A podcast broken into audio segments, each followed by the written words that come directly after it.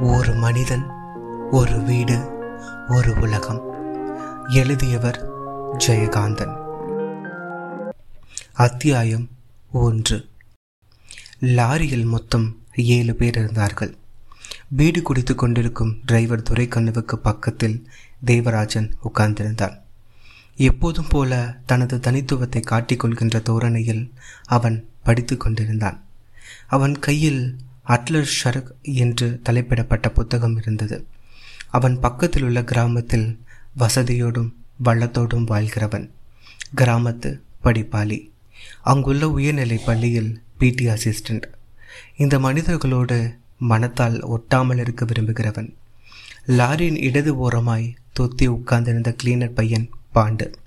தேவராஜனுக்கும் தனக்கும் இடையே உட்கார்ந்து உறங்கி விழுந்து கொண்டிருந்த கிழவரையும் வெளியே தெரியும் வேடிக்கைகளையும் கண்டு ரசித்து கொண்டிருந்தவன். அரை நிஜாரும் அழுக்குபானியனும் போட்டுக்கொண்டிருந்த பாண்டு துரைக்கண்ணுவின் தயாரிப்பு சீடன். லாரியின் பின்புறத்தில் மூவர் நின்று கொண்டிருந்தனர்.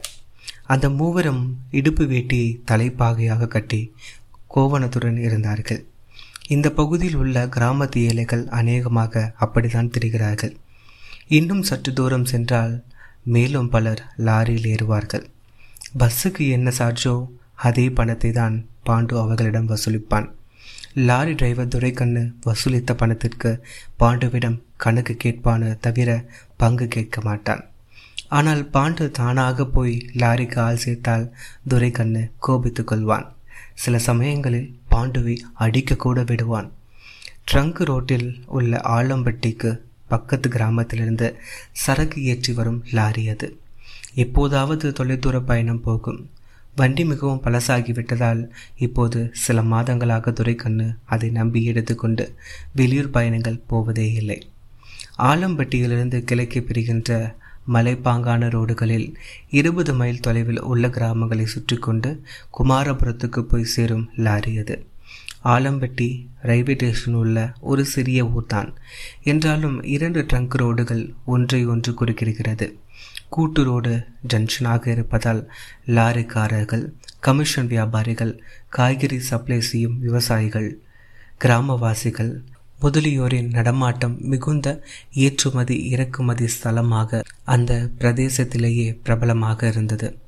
இரண்டு மூன்று டீ கடைகளும் ஒரு ஓட்டலும் அதன் முன்னே வரிசையாக நிற்கும் லாரிகளும் எக்ஸ்பிரஸ் பஸ்களும் ஒரு பெட்ரோல் பங்கும் பஸ் பிரயாணிகள் இறங்கி காலாடும் இடமாக இருப்பதால் சந்தடியும் அதை ஒரு பெரிய ஊரின் கடை தெரு மாதிரி ஆக்கியிருக்கிறது. மற்றபடி அந்த ஊரில் தெருக்களோ வீடுகளோ கூட கிடையாது. இந்த லாரிகளில் பிரயாணிகள் யாரும் இருக்க மாட்டார்கள். காலையில் வண்டி நிறைய காய்கறி மூட்டைகள் பூக்கூடைகள் வாழைத்தார்கள். லோடு ஏற்றி கொண்டு வரும் இந்த லாரிகளில் பிரயாணிகள் யாரும் இருக்க மாட்டார்கள். இந்த லாரியில் கிளீனர் பாண்டுவோடு வேறு யாராவது ஓரிரு வியாபாரிகளோ அல்லது கமிஷன் ஏஜென்ட்டுகளோ முன்பக்கத்தில் அமர்ந்திருப்பார்கள். துரைக்கண்ணு அவர்களிடம் அதிகம் பேச மாட்டான் பாண்டுதான் அவன் சார்பாக யாரிடம் எதுவும் பேசுவான். அதை துரைக்கண்ணு கவனித்து கொண்டிருப்பான். ஆனால் பாண்டு தவறாகவோ சரியில்லாமலோ இவன் நினைக்காத மாதிரியிலோ ஏதாவது சொல்லிவிட்டால் எல்லார் முன்னிலையும் சத்தம் போட்டு கெட்ட வார்த்தை சொல்லி அவனை திட்டுவான். பாண்டு அதனால் சிறிதும் பாதிக்கப்படாமல் ஆனால் மௌனமாகி அவனை புரிந்து கொண்டு அவனுக்காக தொடர்ந்து பிறரிடம் பேசுவான். துரைக்கண்ணு எப்போதும் கோபமாகியிருப்பது போல் தோன்றுவான். ஆனால் பாண்டுவோடு திரும்பி லாரியில் வரும்போது அவனிடம் அன்பாக பேசுவான். தான் கோபித்து கொண்டதற்கு சமாதானம் கூறுவான்.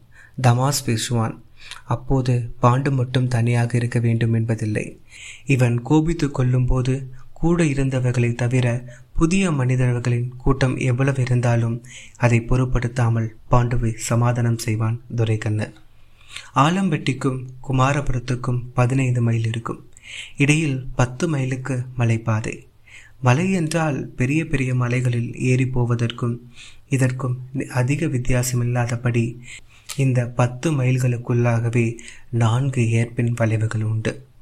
மலைப்பாதை முடிகின்ற இடத்தில் கிருஷ்ணராஜபுரம் என்ற அழகான சிறிய கிராமம் இருக்கிறது.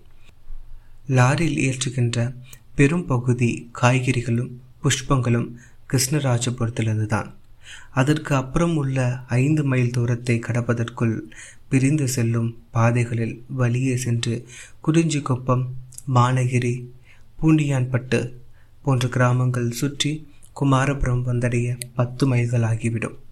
ஆலம்பட்டிக்கும் குமாரபுரத்துக்கும் இடையே நேரான பஸ் போக்குவரத்தும் உண்டு.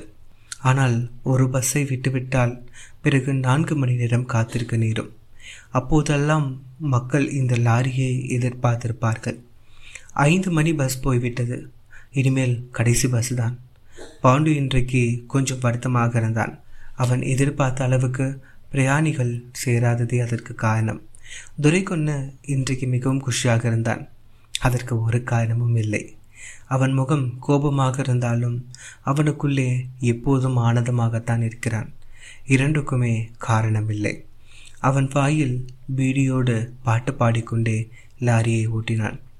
அவன் எப்போதும் ஏதாவது ஒரு கற்பனையாக பாடுவான். சின்ன குழந்தை மாதிரி வாயில் வந்ததை உளறுவான். அந்த உளறல்களை பாண்டுவிடம் திரும்ப சொல்ல சொல்லி வற்புறுத்துவான். பாட்டின் அடிகளையும் தன் கூட சேர்ந்து பாட சொல்லுவான். பாண்டு சில சமயங்களில் இந்த விளையாட்டில் கலந்து கொண்டு அவனோடு பாடுவான். அவன் உளறுகிற மாதிரியே சிரித்து கொண்டு அவனுக்காக உளறுவான். துரைக்கண்ணை இப்போது பாடுவது படித்து கொண்டிருந்த தேவராஜனுக்கு இடைஞ்சலாக இருந்தது. புத்தகத்தை மூடினான். திடீரென பாட்டை நிறுத்தி கொண்டு பாண்டுவிடம் தாழ்ந்த குரலில் கேட்டான் துரைக்கண்ணு. பின்னால யாரும் பொம்பளைங்க இல்லையடா? பொம்பளையும் இல்லை ஆம்பளையும் இல்லை. நீங்கள் பார்த்தீங்களே அந்த மூணு பேர் தான் என்னடா அந்த மூணு பேர் ஆம்பளை இல்லையா? என்று சிரித்தான் துரைக்கண்ணு. சிரித்துவிட்டு தொடர்ந்து பாடினான். அவன் குரல் மீசையை விட மொட்டுத்தனமாக இருந்தது. குருவிக்காரியை வர சொல்லி குளிக்கச் சொன்னான் குப்பன். குருவிக்காரை குளிச்சு முழுவி குடிசைக்குள்ளே போனால் அவ குடிசைக்குள்ளே போனாள் என்று துரைக்கண்ணு பாட பாண்டு அதே ராகத்தில் பாட்டின் கடைசி அடியை கூட சேர்த்து பாடினான். ஆமாம் குடிசைக்குள்ளே போனால் கொஞ்ச நேரம் ஆனதுக்கு அப்புறம் குப்பன் குளிக்க போனான் என்று பாடினான் துரைக்கண்ணு. பாண்டுவும் அந்த வரியை அவன் பாடி நிறுத்திய பிறகு தாளம் போட்டுக்கொண்டு பாடி சிரித்தான். பக்கத்தில் உட்கார்ந்திருந்த தேவராஜன் ரகசியமாக பாட்டை ரசித்து வாய்க்குள் சிரித்து கொண்டான். துரைக்கண்ணு பாடிய ராகம் தன் பள்ளி குழந்தைகள் பாடுகின்ற நர்சரி ரைம் மாதிரி குப் குப் குப் குப் ரயில் வண்டி மெட்டை ஞாபகப்படுத்தியது தேவராஜனுக்கு. அவன் சிரிப்பை கவனிக்காத துரைக்கண்ணு தொடர்ந்து பாடினான். குருவிக்காரன் அங்கே வந்து குய்யோ முறையோ என்றான். குருவிக்காரி குளிச்சால் என்ன? குடியா முழுகி போகும் என்று பாடி பாண்டுவிடம் திரும்பி சொல்லேண்டா? என்று கத்தினான் துரைக்கண்ணு. குடியா முழுகி போகும். பாண்டுவும் அதே ராகத்தில் கூட பாடினான். குருவிக்காரியை குருவிக்காரன் கூட்டிக் கொண்டு போனான். கூட்டம் போட்டு பஞ்சாயத்தார் குப்பனை கூப்பிட்டாங்க. குருவிக்காரியை குடிசைக்குள்ளே குப்பன் விட்டது தப்பாம். குப்பனும் குளிச்சு விட்டதனாலே குத்தம் உண்டோ ஐயா? இப்போது தேவராஜன் வாய்விட்டே சிரித்தான். இது என்ன பாட்டு? சினிமாவில்லையா என்று தேவராஜன் கேட்டான். இதெல்லாம் நமக்கு சொந்த பாட்டு தாங்க நம்ம டீ கடை குப்பம் இல்லையா? அவன் முந்தா நாள் ஒரு குருவிக்காரிச்சிய என்று சொல்லி சிரிக்க ஆரம்பித்தான் துரைக்கண்ணு. குருவிக்காரினா குறைத்தி தானே என்று பாண்டு கேட்டான். இந்த பக்கமெல்லாம் எல்லாரையும் குறைத்தின்னு தான் சொல்கிறாங்க பட்டணம் பக்கமெல்லாம் என்னடான்னா எல்லாரையும் குருவிக்காரிச்சிங்கிறாங்க. ஆனால் குருவிக்காரி வேற குறத்தி வேற. என்ன பெரியவரே இதை பற்றி நீங்கள் என்ன சொல்கிறீங்க என்று இவன் பாட்டு சத்தத்தில் விழித்து கொண்ட கிழவரிடம் கேட்டான் துரைக்கண்ணு. அவர் கொஞ்சம் தீவிரமாக யோசித்தார். குறவர்னா இந்த நரி குறவருங்க. குருவிக்காரங்க வேற என்று கிழவர் விளக்கம் தந்தார். லாரி திரும்பி மலைப்பாதையை நெருங்கிற்று. மலைப்பாதை பார்த்து செல்லவும் என்று அறிவிக்கின்ற பலகையின் அருகே நடந்து போய்க் கொண்டிருந்தான் ஒரு மனிதன். அவன் தன் பின்னால் லாரி வருகின்ற சத்தம் கேட்டு திரும்பி பார்த்து நின்றான். அவ்வளவு தூரத்திலிருந்தே அந்த மனிதன் அந்த பிரதேசத்திற்கு புதியவன் என்று தெரிந்தது. செம்மண் படிந்து வெளிரிய ரோஸ் நிறமாகிவிட்ட அவனுடைய பைஜாமாவின் பாத ஓரங்கள் கரிய அழுக்கேறிய நெய்ந்து தோய்ந்து கிடந்தது. மலைக்காற்றில் தாறுமாறான அவனது சிகை விசிறி பறந்து நெற்றியில் கவிழ்ந்து பார்வையை மறைத்ததால் அவன் தலையை அண்ணாந்து கொண்டு இந்த லாரியை பார்த்தான். அவனது வெள்ளை சிப்பாவின் மேல் அனாவசியமாக ஒரு துணிப்பட்டையை கட்டி கொண்டிருந்தான். தோல் வழியே ஓர் ஆலிவ் நிற மில்ட்ரிக்கார கிட் மூட்டை போன்று முதுகில் வழிந்து கிடந்தது. இடது கையால் அதை பிடித்துக்கொண்டு வலது கையில் புத்தம் புதிய லெதர் சூட்கேஸ் ஒன்றை வைத்திருந்தான். காலில் மிக நொய்ந்து போன ஒரு ஹவாய். அவன் பஸ்ஸை நிறுத்துவதற்காக கையை ஆட்டவோ குரல் கொடுக்கவோ இல்லை. மலைப்பாதி ரசித்து கொண்டு நடந்து போகிற உல்லாசத்தில் ஒரு பறவையை ரசிக்கிற மாதிரி மலைகளுக்கு பின்னால் கவிழ்ந்து சுருண்டு இழந்து பளபளத்து நிற்கின்ற வெள்ளிய மேக கூட்டங்களை கண்கள் இடுங்க பார்க்கிற மாதிரி பின்னால் கூச்சலிட்டு கொண்டு வருகிற இந்த லாரியையும் அவன் நின்று ரசித்தான். தனக்காக இந்த லாரி நிற்குமென்றோ நிற்க வேண்டாம் என்றோ அவன் எதிர்பார்க்கவில்லை. பாண்டு துரைக்கண்ணவிடம் ஒரு டிக்கெட் வருதுங்க என்று கெஞ்சுவது மாதிரி சொன்னான். அப்போதுதான் தேவராஜன் அந்த மனிதரை அருகில் பார்த்தான். லாரி வேகம் குறைந்து அவன் பக்கத்தில் போய் மெதுவாக நின்றது. லாரி நின்றிருக்கும் போது ஓடுவதை விடவும் அதிகமாக இன்ஜின் சத்தம் பேரோசையாக அதிர்ந்தது. இடது ஓரமாய் தொத்தி உட்கார்ந்திருந்த பாண்டு குதித்து கீழே இறங்கினான். அந்த மனிதன் தனக்காக இந்த லாரி நின்றதையும் ஒருவன் இறங்கியதையும் பார்த்தவுடன் எதிர்பாராது கிடைத்த இந்த வசதிக்காக மகிழ்ந்து நன்றி தெரிவிக்கின்ற மாதிரி சிரித்தான். அப்போது அவர்கள் எல்லோருக்கும் அவன் ரொம்ப விசித்திரமாக தோன்றினான். அவனது கண்களில் நடுவிழிகள் பழுப்பும் நீளமாக இருந்தன. அவனது நிறம் ஒன்றும் வெள்ளைக்காரர்களுடையது மாதிரி இல்லை. தேவராஜன் கூட அவனை விட வெள்ளை நிறமாகத்தான் இருந்தான். ஆனால் அவனது தலைமுடி செம்பட்டியாகவும் முழங்கையிலும் மணிக்கட்டிலும் அரும்பி இருந்தவை பொன்னிறமாகவும் இருந்தன. அவனது ரோமானிய மூக்கு இந்த பக்கத்து மனிதர்களிடம் காண முடியாத ஒன்று. இவனிடம் தமிழில் பேசினால் புரியுமா? என்ற தயக்கத்துடன் பாண்டு தேவராஜனிடம் சொன்னான் நீங்கள் கேளுங்களேன் எங்கே போகிறாருன்னு தேவராஜன் கேட்பதற்கு முன்னாலே அந்த மனிதன் முந்திக் கொண்டான். கிருஷ்ணராஜபுரத்துக்கு போகணும்.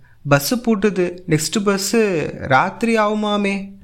என்று சொல்லிக்கொண்டே இதற்கிடையில் லாரியிலிருந்து இறங்கி அவன் அருகே வந்து லாரியின் அவனை ஏற்றுக்கொள்ள சித்தமாகி இருக்கின்ற பாண்டுவை பார்த்து ஒரு புன்னகை காட்டி தனது தோளில் இருந்த அந்த மில்ட்ரி கிட்டையும் பாண்டுவின் தோலுக்கு மாற்றினான் அவன். பின்புறத்தில் நின்று கொண்டிருந்த அந்த கோவனாண்டிகள் லாரி மேலிருந்தபடியே பாண்டுவிடமிருந்து அந்த சுமையை வாங்கி உள்ளே வைத்தார்கள். கையில் அந்த தோல் பெட்டியுடன் அந்த மனிதன் தானும் பின்னால் ஏறி போனான் பாண்டு அவனிடம் நீங்க முன்னாலே ஏறிக்கோங்க சார். என்று மரியாதையாக சொல்லி முன் சீட்டில் தன் இடத்தை அவனுக்கு தந்து போய் பின்னால் ஏறிக்கொண்டான். லாரியில் ஏறிக்கொண்டதும் தன் பக்கத்தில் உட்கார்ந்திருந்த கிழவரையும் அவரை அடுத்திருந்த தேவராஜனையும் இப்போதுதான் கவனித்தான் அவன். அவர்கள் எல்லோரும் இந்த நேரத்தில் இவனை பற்றி நினைத்து கொண்டிருந்தார்கள். அவன் தன்னை பார்க்கின்ற சந்தர்ப்பத்திற்காக காத்திருந்த தேவராஜன் கிருஷ்ணராஜபுரத்தில் யாரை பார்க்க போறீங்க? என்று விசாரித்தான். அந்த மனிதன் நெற்றியை சுருக்கினான். அவனது சிறிய நெற்றியில் மூன்று சுருக்கங்கள் விழுந்தன. மீசை இல்லாத மேல் உதட்டின் மீது வீணை தந்தியை விடுவது மாதிரி இரண்டு மூன்று முறை செய்து கொண்டான். பின்னர் ஒரு நிதானத்துடன் சொன்னான் நான் யாரையும் பார்க்கறதுக்காக போலியே.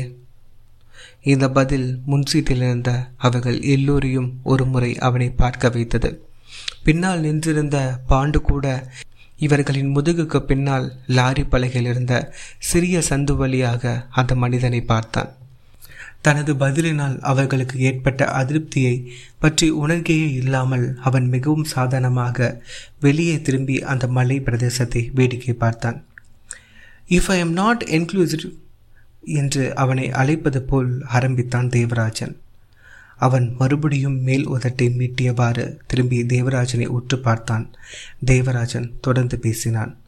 நீங்கள் என்ன காரியமாக கிருஷ்ணராஜபுரத்துக்கு போகிறீர்கள்? என்று தெரிந்து கொண்டால் என்னால் ஆன உதவிகளை செய்யலாம். நானும் அந்த ஊர்தான். என் பெயர் தேவராஜன்.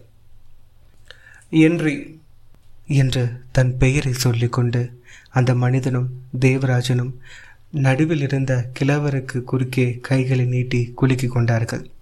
இவர்கள் ஆங்கிலம் பேசிக்கொள்வதையும் கை குலுக்கிக் கொள்வதையும் பார்த்த பாண்டவுக்கு ஏனோ சிரிப்பு வந்தது. என்று தனக்குத்தானே பேசிக்கொள்வது மாதிரி தேவராஜனிடம் சொன்னான்.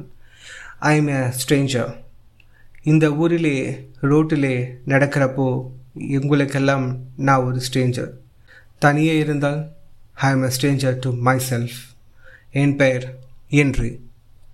இந்த ஊரில் இனிமேல் இருக்க போகிறேன் வில்லேஜ் முன்சிப்பை பார்க்கறதுக்கு கொஞ்சம் ஹெல்ப் பண்ணுறீங்களா எனக்கு அவர்கிட்ட கொஞ்சம் வேலை இருக்குது இவன் பேசுகிற தமிழும் சுத்தமாக இல்லை.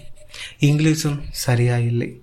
ஆங்கில உச்சரிப்பு பழகி கொச்சி மிகுந்திருந்தது. தமிழ் உச்சரிப்பு சேரித்தனமாக இருந்தது. அவன் சொன்ன விஷயம் அவர்களை இன்னும் குழப்புவதாக இருந்தது. துரைக்கண்ணு ஒரு ஏர்பின் வளைவிலிருந்து லாரி ஜாக்கிரதையாக திருப்பி உயரமாக போய்க் கொண்டிருந்தார். நேர் சாலையில் இரண்டாவது கேரை போட்டு ஏ வென்ற இறைச்சலோடு ஒரு மேட்டை கடந்து பிறகு சமமான தரையில் லாரியை ஓட்டிக்கொண்டு வெகு நிதானமாக ரொம்ப நேரமாக கேட்கலாமா கூடாதா? என்ற கேள்வி. ரொம்ப நேரமாக கேட்கலாமா கூடாதா? என்று இந்த கேள்வியை கேட்டான். இந்த எப்பி எப்பிங்கிறாங்களே அதுவா நீங்கள் நோ என்று அதை மறுத்து ஹை டோன் நோ என்று தன்னுள் முடங்கிக் கொண்டான் என்று மறுபடியும் அவன் வெளியே வேடிக்கை பார்க்க தொடங்கினான். ஒரு குழந்தை மாதிரி. மலைப்பாதையில் ஓரிடத்தில் சமதளத்தில் சாலை அருகே ஒரு ஓடையில் கருங்கல் சிலை மாதிரி ஒரு விவசாய பெண் குளித்து கொண்டிருந்தாள். அவள் லாரியை ஏதோ ஒரு எந்திரம் என்று நினைத்து கொண்டாள் போலும். எனவே அவள் தன்னிச்சையாக குளித்து கொண்டிருந்தாள். என்று அந்த காட்சியை பார்த்தான். வண்டியின் முன்புறத்தில் இருந்த கிழவனையும் பின்னால் நின்றிருந்த கோபநாண்டிகளையும் தவிர மற்ற மூவருமே அதை பார்த்தார்கள். பாண்டு பையன் கூட பார்த்தான். அவர்கள் பார்த்த பின் எல்லோரும் இன்றியை பார்த்தார்கள். இன்று மட்டும் யாரையும் பார்க்காமல் அந்த காட்சியை கடந்த பிறகும் கூட கழுத்தை வளைத்து கொண்டு திரும்பி பார்த்தான். அவன் அப்படி பார்த்தது துரைக்கண்ணுக்கு எரிச்சலை தந்தது. ஒரு தடவை கனைத்தான். அப்போதும் என்று திரும்பி பார்க்காததை கண்டு துரை தலையை உள்ளே எடுத்துக்கோ என்று சொல்லி அத்தோடு நிறுத்த மனமில்லாமல் பொம்பளை குளிக்கிறத அப்படி பார்க்குற? என்று கேட்டான். என்று சிரித்தான். நீங்கள் இதை மாத்திரம்தான் பார்த்தீங்களா? கொஞ்ச நாளைக்கு முன்னால் அந்த ஹேர்பின் பெண்டில் வரும்போது வெள்ளை வெள்ளையன்னு ஒரு கண்ணுக்குட்டி குதிச்சுது.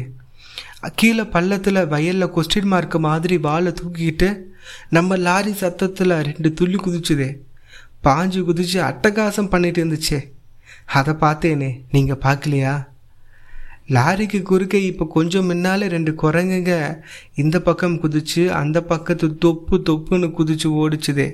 அதை பார்த்தேனே நீங்கள் பார்க்கலையா? என்று சொன்ன பதில் தேவராஜனுக்கு பிடித்திருந்தது. அவனை பார்த்து ஒரு புன்முறுவலில் தன் பாராட்டை தெரிவித்து கொண்டே சட்டை பையிலிருந்து சிகரெட் பாக்கெட்டை எடுத்து அவனிடம் நீட்டினான் தேவராஜன். நோ தேங்க்ஸ் நான் ஸ்மோக் பண்ணுறதில்லை என்றான் ஹென்றி. தேவராஜன் மாத்திரம் சிகரெட்டை பற்ற வைத்து கொண்டான்.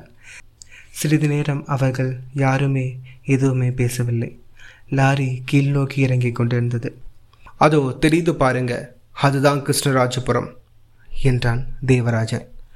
என்றைக்கு மாலை வெயில் இறங்கிக் கொண்டிருக்கின்ற ஒரு பசுமை நிறைந்த இடத்தை சுட்டி காட்டினான். அந்த பசுமை கண்ணை பறித்தது. இன்னும் எவ்வளோ தூரம் இருக்குதுங்கோ? என்று அந்த தூரத்து அழகை வியந்து கொண்டே கேட்டான் என்று ஃபோர் மைல்ஸ் என்று தேவராஜன் சொன்னதை மறுத்து தனக்கும் இங்கிலீஷ் தெரியும் என்று காட்டிக்கொள்கின்ற தோரணையில் துரைக்கண்ணுவன் சொன்னான் நோ நோ த்ரீ மைல்ஸ் தான். பாண்டு பையனுக்கும் அது ரொம்ப சந்தோஷமாக இருந்தது.